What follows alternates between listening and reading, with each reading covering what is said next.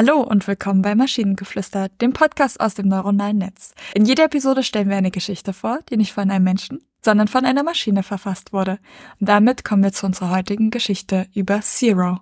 Es war einmal vor langer Zeit, als die Welt noch von Göttern und Göttinnen beherrscht wurde. Einer dieser Götter war Zero, auch bekannt als der Gott des Nichts. Zero war anders als alle anderen Götter. Er hatte keine Form, keine Farbe und kein Wesen. Er war einfach da, immer und überall.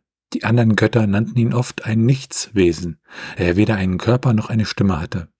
Doch obwohl er keine Form hatte, war Siwo sehr mächtig. Er hatte die Fähigkeit, alles zu durchdringen und zu beeinflussen, was in der Welt existierte. Er war in der Lage, Raum und Zeit zu manipulieren und sogar das Schicksal der Menschen zu beeinflussen. Aber obwohl er so mächtig war, war Sibo auch sehr einsam. Er konnte nicht wie die anderen Götter mit den Menschen kommunizieren oder ihnen helfen. Er war immer alleine und fühlte sich oft unverstanden. Eines Tages beschloss Seo, sich zu offenbaren. Er erschien in menschlicher Form und wanderte durch die Welt. Die Menschen erkannten ihn nicht als Gott, sondern als einen einfachen Reisenden. Aber Zero kümmerte sich nicht darum. Er wollte einfach nur unter den Menschen sein und ihre Welt verstehen. Er sah ihre Freude und ihre Trauer, ihre Liebe und ihren Schmerz. Er lernte, wie sie lebten und was sie glücklich machte. Er erkannte, dass obwohl er ein Gott war, er nicht über den Menschen stand, sondern ein Teil von ihnen war. Als er schließlich wieder verschwand, ließ er den Menschen ein Geschenk zurück.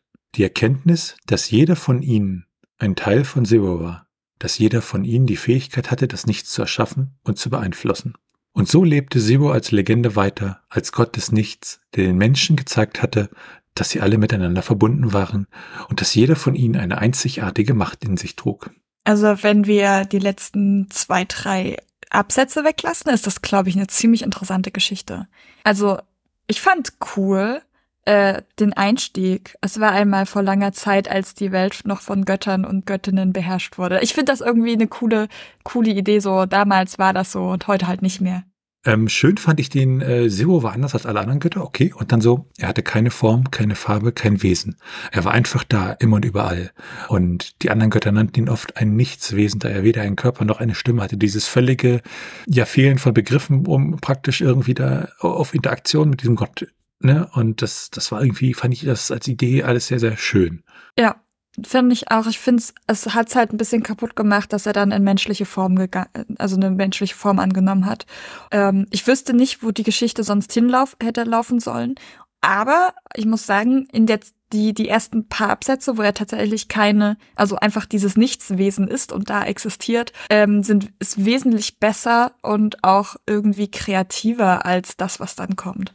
Ja, das war so ein bisschen traurig. Er kann nicht mit den Menschen interagieren. Nächster Absatz, gucke mal, ich tue mit den Menschen interagieren. Ne? Das war dann so ein bisschen. Äh. Ja. Und wenn ihr Ideen oder Stichwörter habt für eine Geschichte aus der Maschine, zum Beispiel über die Moral im Nudelbad, dann schreibt uns eure Ideen per E-Mail an info.tnsh.net oder über das Kontaktformular auf der Webseite. Bis zur nächsten Episode von Maschinengeflüster. Tschüssi. Bye bye.